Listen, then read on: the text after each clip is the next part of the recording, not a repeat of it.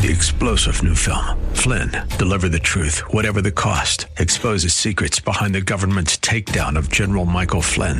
Flynn knew what the intel world had been up to. He ordered the first audit of the use of contractors. This set off alarm bells. He told the truth. He was the most dangerous person for Donald Trump to hire. They had to get rid of Flynn.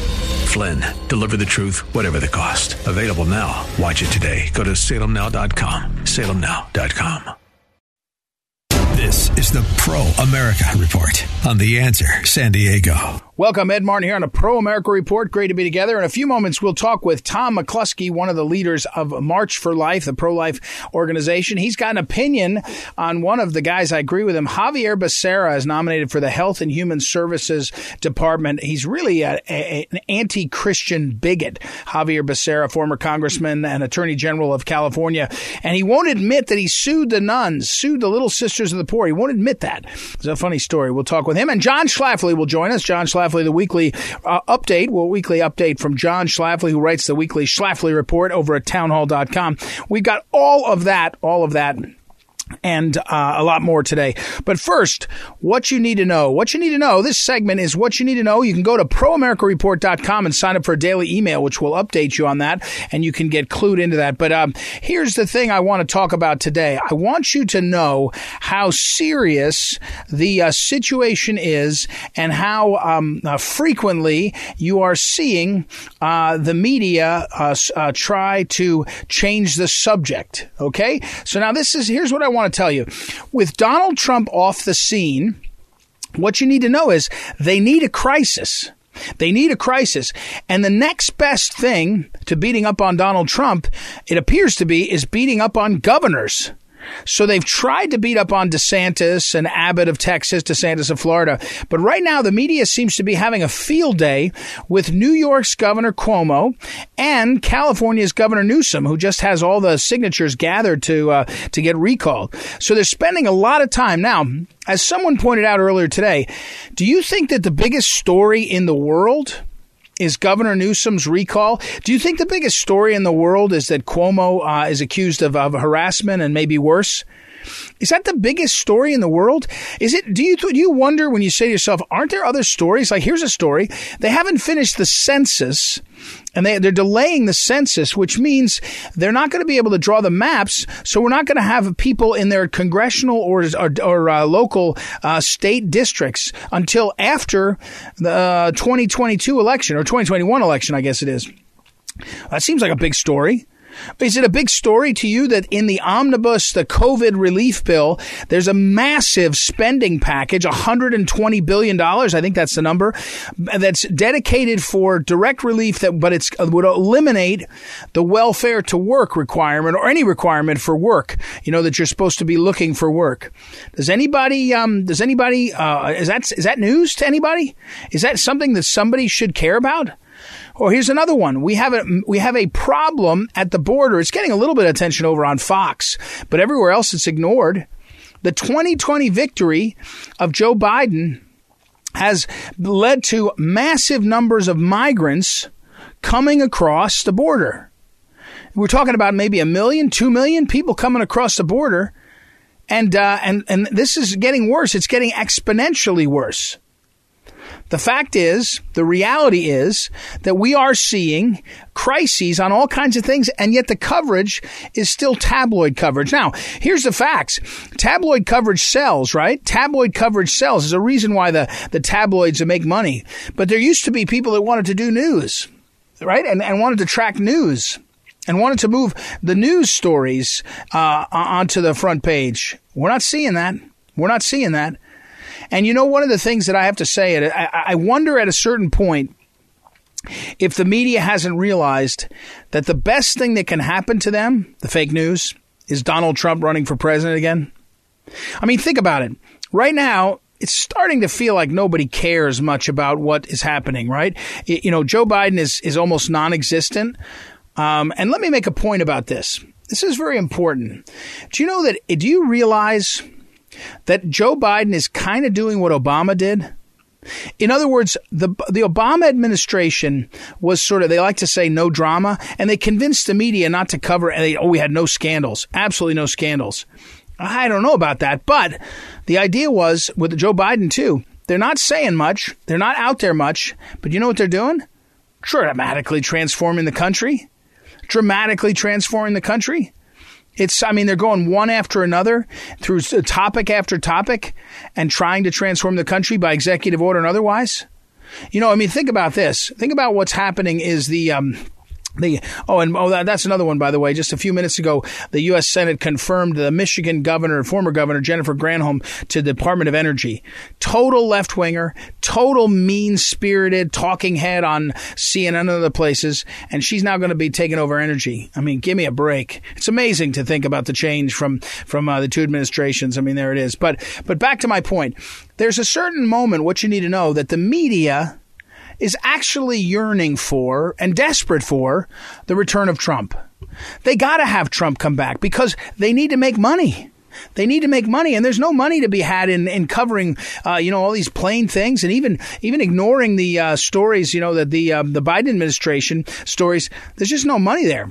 So here's my prediction: no matter what Donald Trump says on uh, C- at CPAC this weekend, I think he speaks on Sunday. No matter what he says, it will be covered as if he's running for president. It will be covered as the opening salvo of a presidential run. And I do believe that President Trump will be happy to go kind of along with that mindset because I think he's probably thinking about it. And as Mitt Romney said, he would win the nomination. I think he might win the election if Biden keeps stumbling and fumbling. But I don't know how the, the media is going to want to cover that right? They're going to want to cover the idea that Trump may be running and spend all their time and energy running in circles that Trump may be running, Trump may be running, and see if they can get lots of coverage out of it. I mean, I think that's where it's headed. And I think, you know, I'm, I'm, I'm hoping, I'm, I'm cautiously optimistic that the president will uh, spend some time in his speech actually communicating about what I call the problem, the confidence problem, and you know, and specifically say, hey, we've got to get to the bottom of what happened in the election because we need to have more confidence. You know, we're none of us think that the election should change. You know, the results shouldn't change, but we do have to get to the bottom of what's going on. I think that's very important. I think that's very important, and I think that's what you're going to. I hope that's what you're going to see. I hope that will be part of what the president talks about when he speaks uh, on Sunday afternoon or Sunday evening. And what you need to know is it doesn't matter what he says because the media is going to cover it as if he said he's running for real for another term. That's what they have. They need it. They need to have that. they, need the. Uh, they need the. Um, uh, they need the the uh, uh, um, the viewers. They need to have people paying attention to their to their networks so that they can uh, they can get their you know hold their advertisers and hold their people. And and obviously they're not going to be supportive. They're going to be terribly mean and all and nasty. But they're going to do it in such a way that it gives them a chance to say uh, to say, look, this is coming. This is what's coming. This is what's coming, and give people a chance to to react to that. So watch for that uh, on Sunday and in the coverage that will be Sunday. He, I think he speaks Sunday afternoon. That means all of Monday, Tuesday, Wednesday will be about Trump. Guaranteed. Guaranteed. That was what it'll be about. And I, again, sort of by design. And I think President Trump is not against it. Now, I will say that, um, I will say that I kind of hope that he uh, does highlight some of his successes. And I hope that he highlights some of Biden's failures, maybe on immigration and on the Chinese regime that he's, you know, rolled over for. However, I hope mostly that President Trump is um, actually going to take his, um, is going to take the time to talk about the 2020 election in the only way that they will allow him to be to to uh, to cover it meaning they're not going to let him say he won the election. They'll just silence him. Instead, I hope he says something like, the election left a lot of people wondering. Therefore, we have to get to the bottom of it and we have to have real reform. And let's do real reform right now. I think if he does that, he will get a ton of attention. It'll be very positive and it will be, um, it will be good for us because we've got to strengthen the resolve of legislators and other policymakers in this country to do something serious regarding election reform, to do something serious regarding what we can do to make people realize what really happened on election night and what you can do so it doesn't happen again. Because, as I've said before, if Susan Rice can publicly or can be um, can be outed as as uh, attacking General Flynn and others, which is what she did in November and December of 2016 through January of 2017. And instead of being penalized or ostracized or being spoken about with disdain, she was lionized and respected and now has a high position in the White House. The message becomes if you do wrong, even if you get caught, we'll take care of you. And so my theory there is that if you do wrong and you, even if you get caught or even if people know it, we'll still protect you. You'll be rewarded. Why wouldn't they do the same kinds of things they did in 2020 again?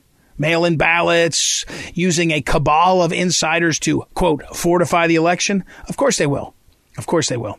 All right, we got to take a break. When we come back, we will talk with Tom McClusky as well as John Schlafly and a lot more. Ed Martin here on the Pro America Report. Back in a moment. Welcome back. Welcome back. Ed Martin here on the Pro America Report. Our next guest is Tom McClusky. Tom McClusky is uh, one of the leaders at March for Life. He is uh, also a pro life, uh, I'd say, activist and uh, an organizer and someone who has written on a lot of issues. Also, he has, I was with someone, Tom, I've, I've, I'll fill you in afterwards, but who was saying they remembered a lot of the work you did, I think, over at FRC. And he's, he's a guy that's uh, had a, been in the trenches for the, uh, for the conservative movement for a number of years. So, welcome, Tom. How are you? I'm doing great, Ed. Thanks for having me on today. You're welcome. And and I, when I first got on, I was I wanted to talk about this issue. I, you know, that's uh, the, obviously the um, the uh, Biden administration is not a pro life administration. That's one of the great um, the great shames of the change of administration. However, some of the details and some of the people are really extraordinary. Can you walk us through the more of the details on Xavier Becerra, the former the California Attorney General, and what he's appointed to, and what you know what his uh, what his record is? Uh, sure, and, and, as you pointed out, I mean, every administration should be allowed to uh, to appoint who they want to certain positions, and if you have a pro-abortion administration like we do now, they should be allowed. Except, I think the least the American taxpayer can ask for is competence.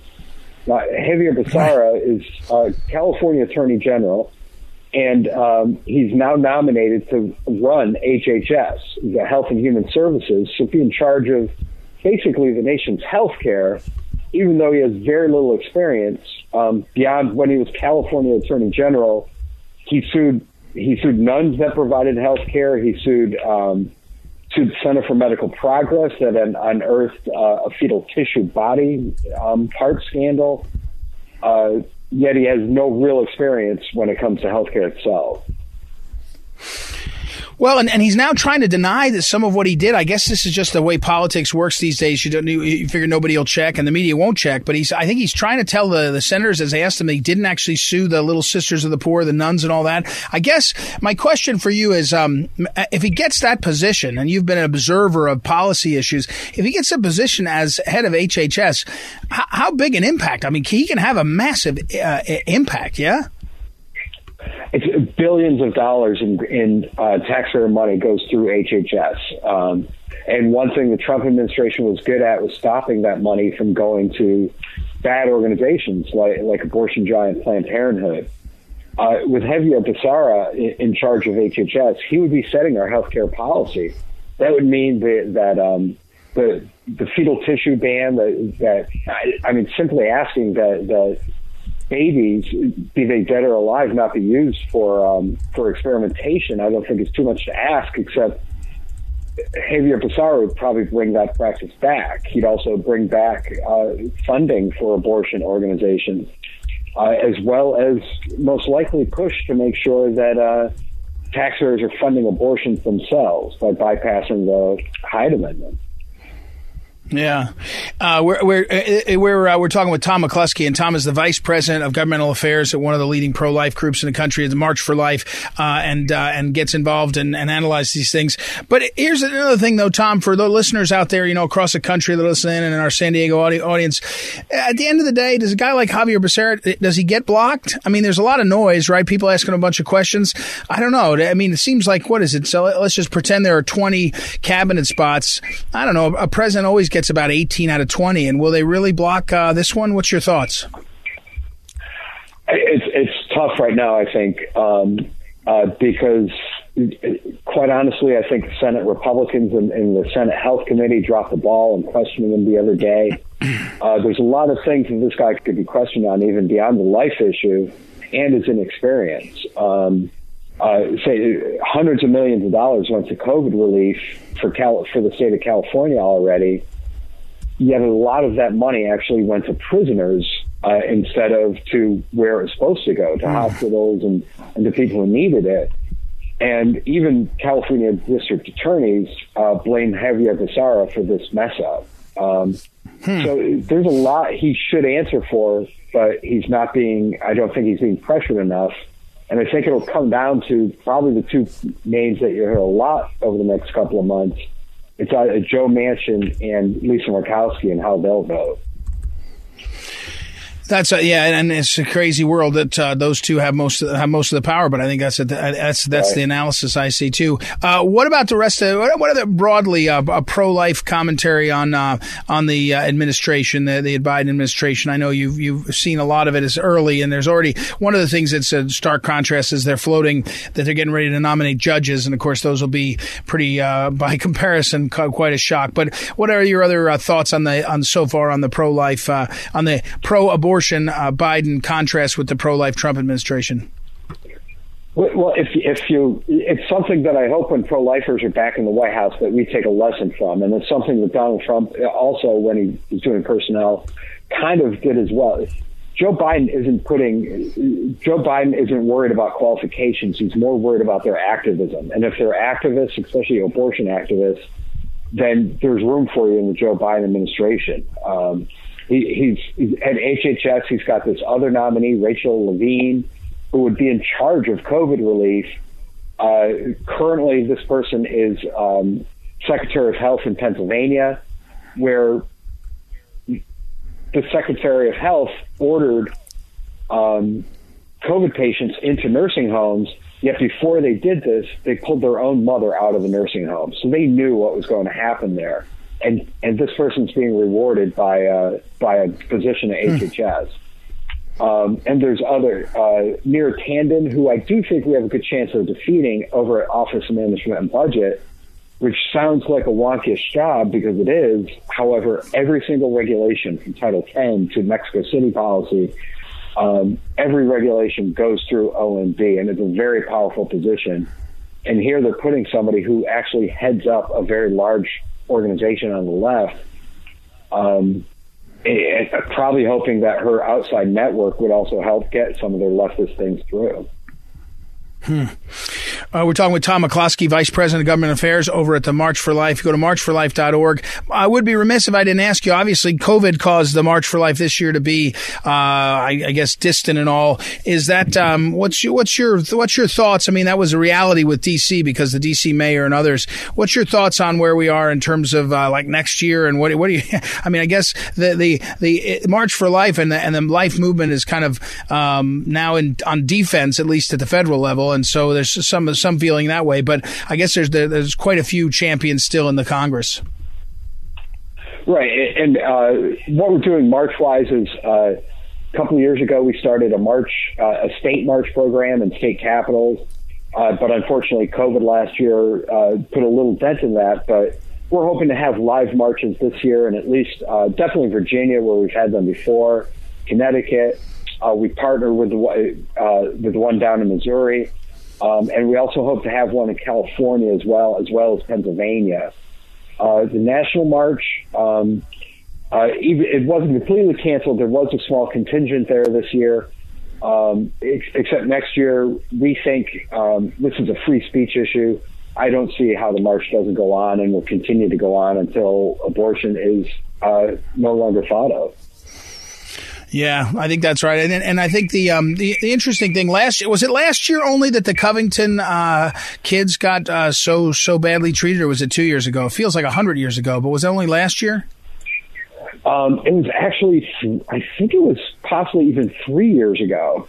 Oh, oh really? Uh, yeah, it's, it's Wow, hard to believe because then uh, Nick Sandmann, of course, uh, sued all those different news outlets, and it was so great that he, he was. Um, uh, it, Yeah, he if won. they can't return his reputation, it's great that he won at least in court in the defamation suits.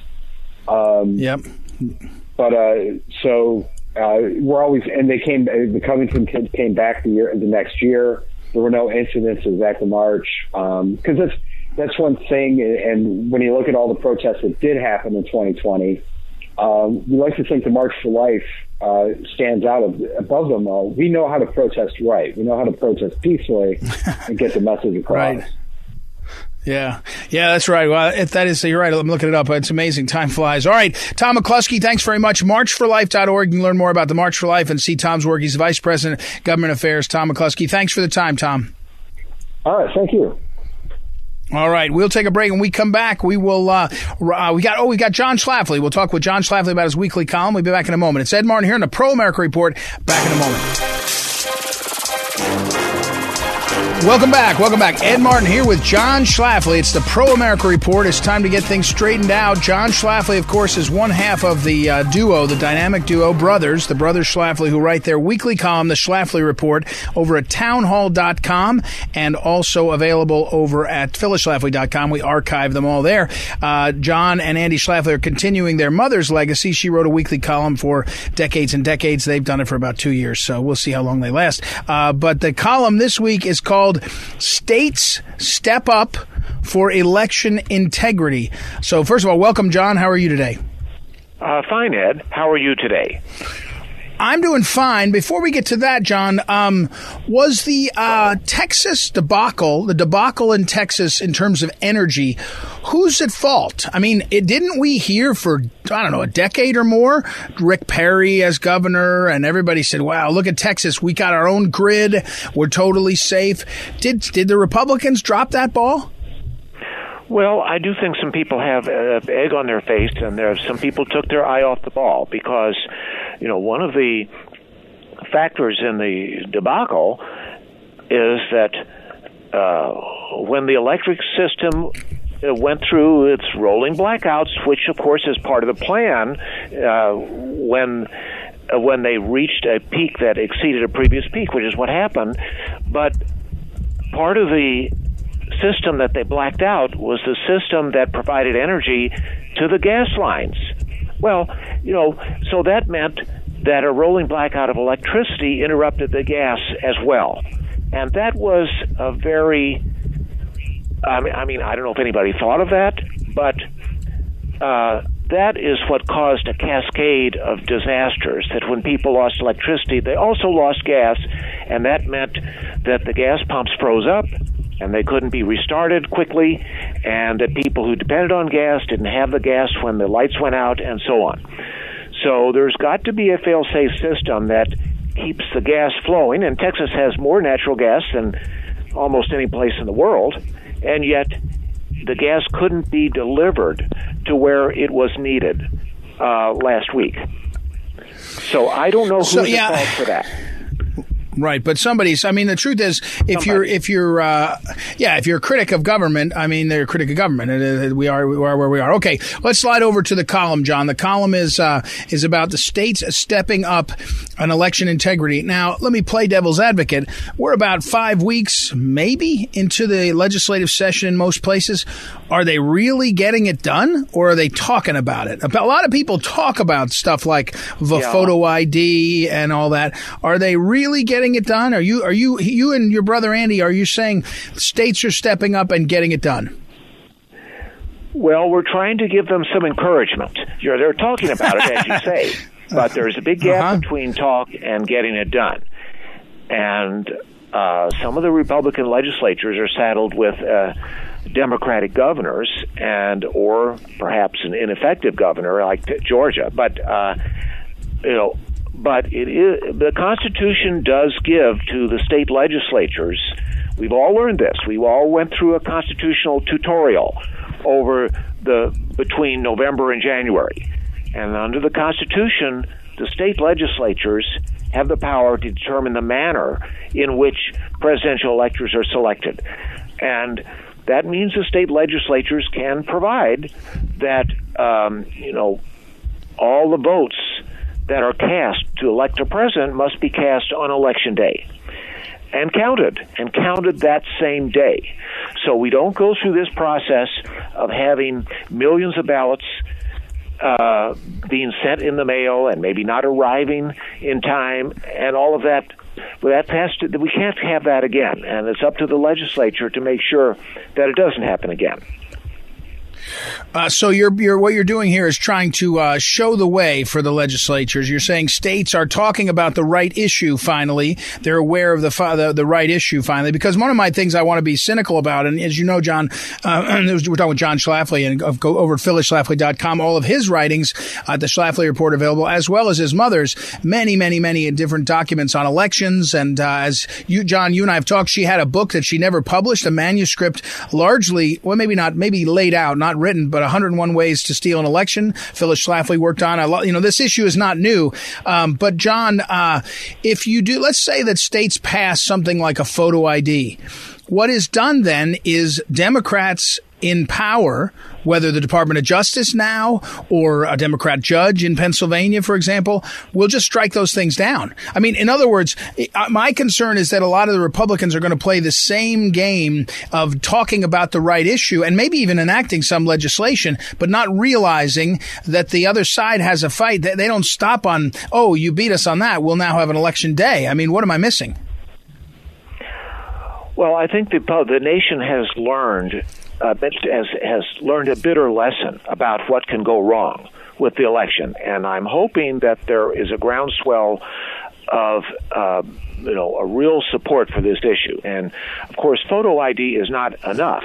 You know, photo ID, which some states do have, uh, but that only works for in-person voting on election day. So, you know, that doesn't work for mail voting. Well, of course, we want to get rid of mail voting, except for uh, carefully restricted circumstances like um, United States military on active duty and um, other things, and maybe a couple other things. But everyone else needs to show up in person on one single day, which we call Election Day, which is specified by uh, Congress, and cast their ballot that day, and the ballots have to be counted that same day. Uh, I mean, that's what really needs to be done. And there's a good bill in Idaho uh, that we mentioned in the column. Of course, Idaho is not a swing state, but it could be a model for swing states to copy, we hope. Uh, John, is there? Uh, how about I put you on the spot? I think I might have done this some one other time. I don't know if I did on the radio. Um, why can't Tuesday, a, a Tuesday election, be a national holiday? Why wouldn't that, if you want to argue it should be an election day, and, and I think I agree, we don't need to make it on a Saturday or Sunday. Some people want to do that. In fact, the left wants to make it so you can vote for three weeks or four weeks. If you want to say, you know what, we want you to vote on a day, let's make it a day. Why not make that a holiday? I know it's count, Republicans don't, or conservatives don't like it because they think, I don't know, it'll skew turnout or whatever, but wouldn't that be a way to, to be uh, more clearly in favor of, uh, of more participation? Well, it's worth talking about. I mean, I, I'm certainly not. I'm not in favor of having another holiday. We have too many holidays already. if you want to re, re, if you want to reclassify, you know, the nearest federal holiday to Election Day is Veterans Day, November 11th. Now, if we want mm-hmm. to, you know, combine elections on Veterans Day, well, that's something to consider. Um, okay. I'm I'm open to that. Uh, All right. Well, I, I, didn't know if I could get you on that one. That's good. All right. So, but I, again, again, John, what I, I know, by the way, one of them say, let me give you a chance to say something nice about Justice Clarence Thomas. Uh, he, he really is, I mean, people say this a little too much, but the guy is really a, a national treasure. I mean, he, he cuts through things and says things that kind of, I don't know, everybody should be thinking and half of us are. Isn't it amazing? He had a terrific opinion. Um, uh, early, you know, earlier this week, unfortunately, Trump's none of Trump's appointees joined him. Well, I know I take it back. Gorsuch did, but the other two didn't, uh, and so the case was not going to be taken up by the court. But the case he wrote in only involved a handful of ballots that were not enough to decide the election in any state. So it was somewhat theoretical, but uh, uh, what was good about Thomas was that he relied on some liberal sources to support his opinion. Of course, they were before 2020. All the left wing has changed their opinion now. They're not for clean right. elections anymore the right. way they used to be. But he cited the New York right. Times and the Yale Law Yale Law School and so on, uh, who all of whom agreed that absentee or mail-in voting is where the vast majority of voter fraud takes place, and so we should not. Uh, we that's got to be supervised and restricted, and we cannot go to. Uh, you know what we what happened during the pandemic was a one-time thing and it cannot be repeated. We've got to return to in-person voting on one election day, and the votes have to be counted that same day. So uh, all those things have to be put together. So you you you vote during the day, and by midnight we know who won. There's no tech, there's no reason why that cannot be conducted, and therefore should be conducted. Plus, it all needs well, uh, to be open to the public so people can watch on the internet every step of the way. It, uh, we don't have to, shouldn't have to depend on, you know, people trying to go to some, uh, you know, place uh, and then not having access to view the county. Every every part of the process needs to be open and visible to all citizens to watch from beginning to end. Uh, uh, we're talking with John Schlafly. John, let me drop one more thing, and I got to run though, so I, I, get the last word. But it, it is my show. But uh, same thing, by the way, with uh, electronic machines. There were studies by the school, Wharton School and professors at Harvard saying, "Boy, we can't really secure these election systems, these newfangled things. Uh, whether it was Dominion or not, I don't know, but it was all those systems." They said, "Ah, Wharton." And by the way, the Wharton study, which says it's really just hard to secure these things, it's all gone. It was done in 2016, disappeared from the internet. Um, so there's lots of reasons, lots of uh, lots of people who've changed their opinion. All right, John Schlafly, we got to run again. The column over at townhall.com, the Schlafly report, as well as archived at phyllisschlafly.com. We got to take a break. We'll be right back. It's Ed Martin here in a Pro America report. Back in a moment. This is the Phyllis Schlafly report a daily broadcast from Phyllis Schlafly Eagles, a national volunteer organization founded by Phyllis Schlafly and continuing to uphold her legacy by opposing radical feminism and representing a traditional conservative perspective in our nation's capital. Now, the president of Phyllis Schlafly Eagles, Ed Martin. Feminists have been trying to impose gender quotas in the United States for decades. They'd like nothing less than to force every company in America to have at least as many female board members as male board members. However, patriots like Phyllis Schlafly have long held the line against these feminist demands. They rightly point out that companies should be free to make decisions about hiring and firing based on the qualifications of the applicants, not whether they're male or female. France passed a bill in 2013 making it illegal for organizations to have more than 60% of their management be of a single gender. Feminists initially applauded the rule, but a new development has them crying sacre bleu. The city of Paris has fallen victim to this unjust law, not for having too many men in charge, but for having too many women. Socialist Mayor Anne Hidalgo came into office making brazen overtures about the need for hiring more women and fewer men. She explained that to one day achieve parity, we must speed up the tempo and ensure that more women are appointed than men. Consequently, the mayor built a management team of 11 females and 5 males.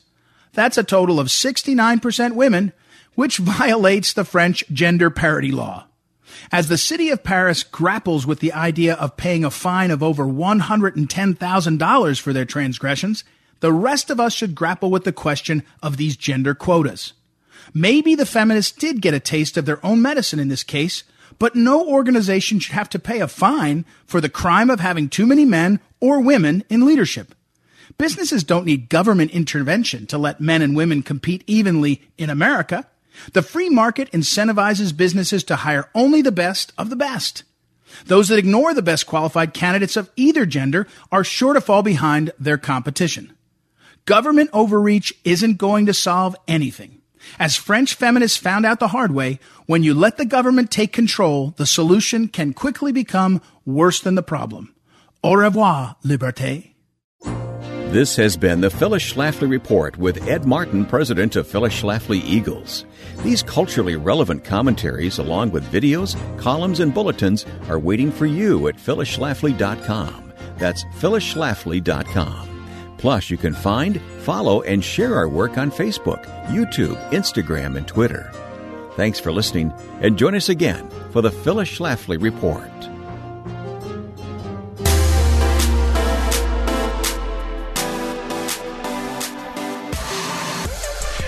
Welcome back. Welcome back. Ed Martin here on the Pro America Report. Hey, let's talk. I got one, of our listeners. I got this email uh, about, um, uh, and by the way, you can email me directly, ed at phyllisschlafly.com, ed at phyllisschlafly.com. The email was about, did had I noticed how crazy and out of whack National Geographic and Scientific American had gotten.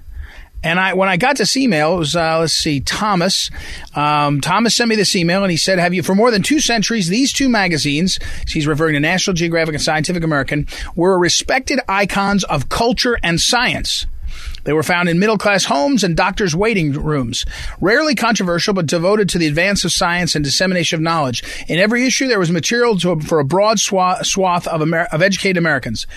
And if you look at them today, both magazines have been captured by extreme left wing ideologies. They no longer pretend to reflect a general interest popular culture, but have signed on to the same radical cultural transformation. And uh, then he goes on to say, We hear lots of talk, of sappy talk of bring us together. A good place to begin is to bemoan the fact that National Geographic and Scientific American are no longer readable by half the population. Here's the thing I want to tell you. One of the things that's happened is as people have rushed to become woke and to become uh, protected in this culture, to self censor themselves, they've ruined stuff. You can't even watch, you can't even watch TV without having stuff shoved down your throat. You know, there's a transgender woman or man or transgender calls himself, calls himself a transgender woman on the cover of one of the big magazines. I think Playboy. I mean, Playboy. Now, I don't read Playboy or look at Playboy, thankfully, but I mean, the idea we're having transgenders on these things are just ruined. And think about this. National. I went and looked at National Geographic. It's it's totally true. Everything is uh, is kind of uh, political. And Scientific American, same thing. And I am reminded that I think it was um, uh, one of the big journals, maybe JAMA, that decided for the first time in its history they had to condemn the president of the United States, uh, Trump.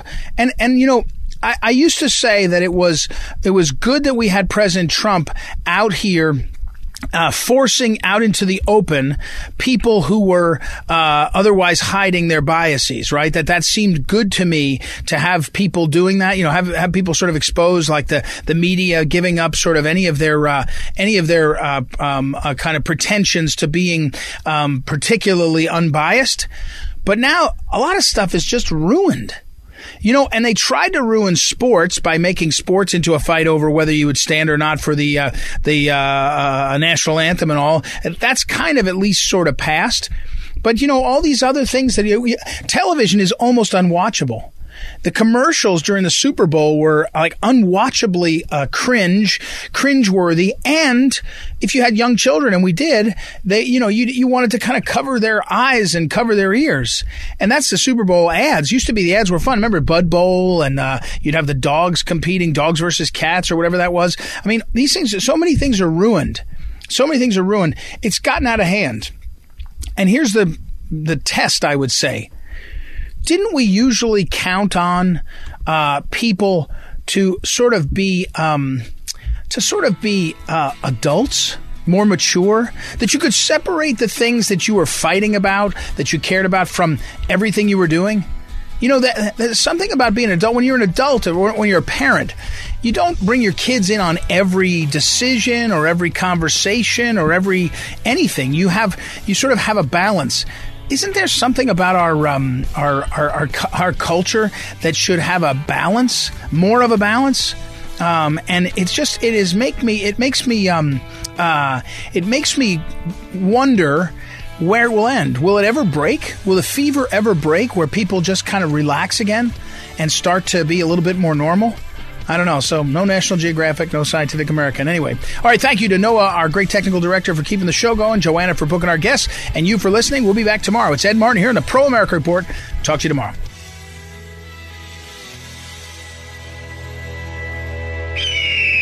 This is the Pro America Report on the Answer San Diego.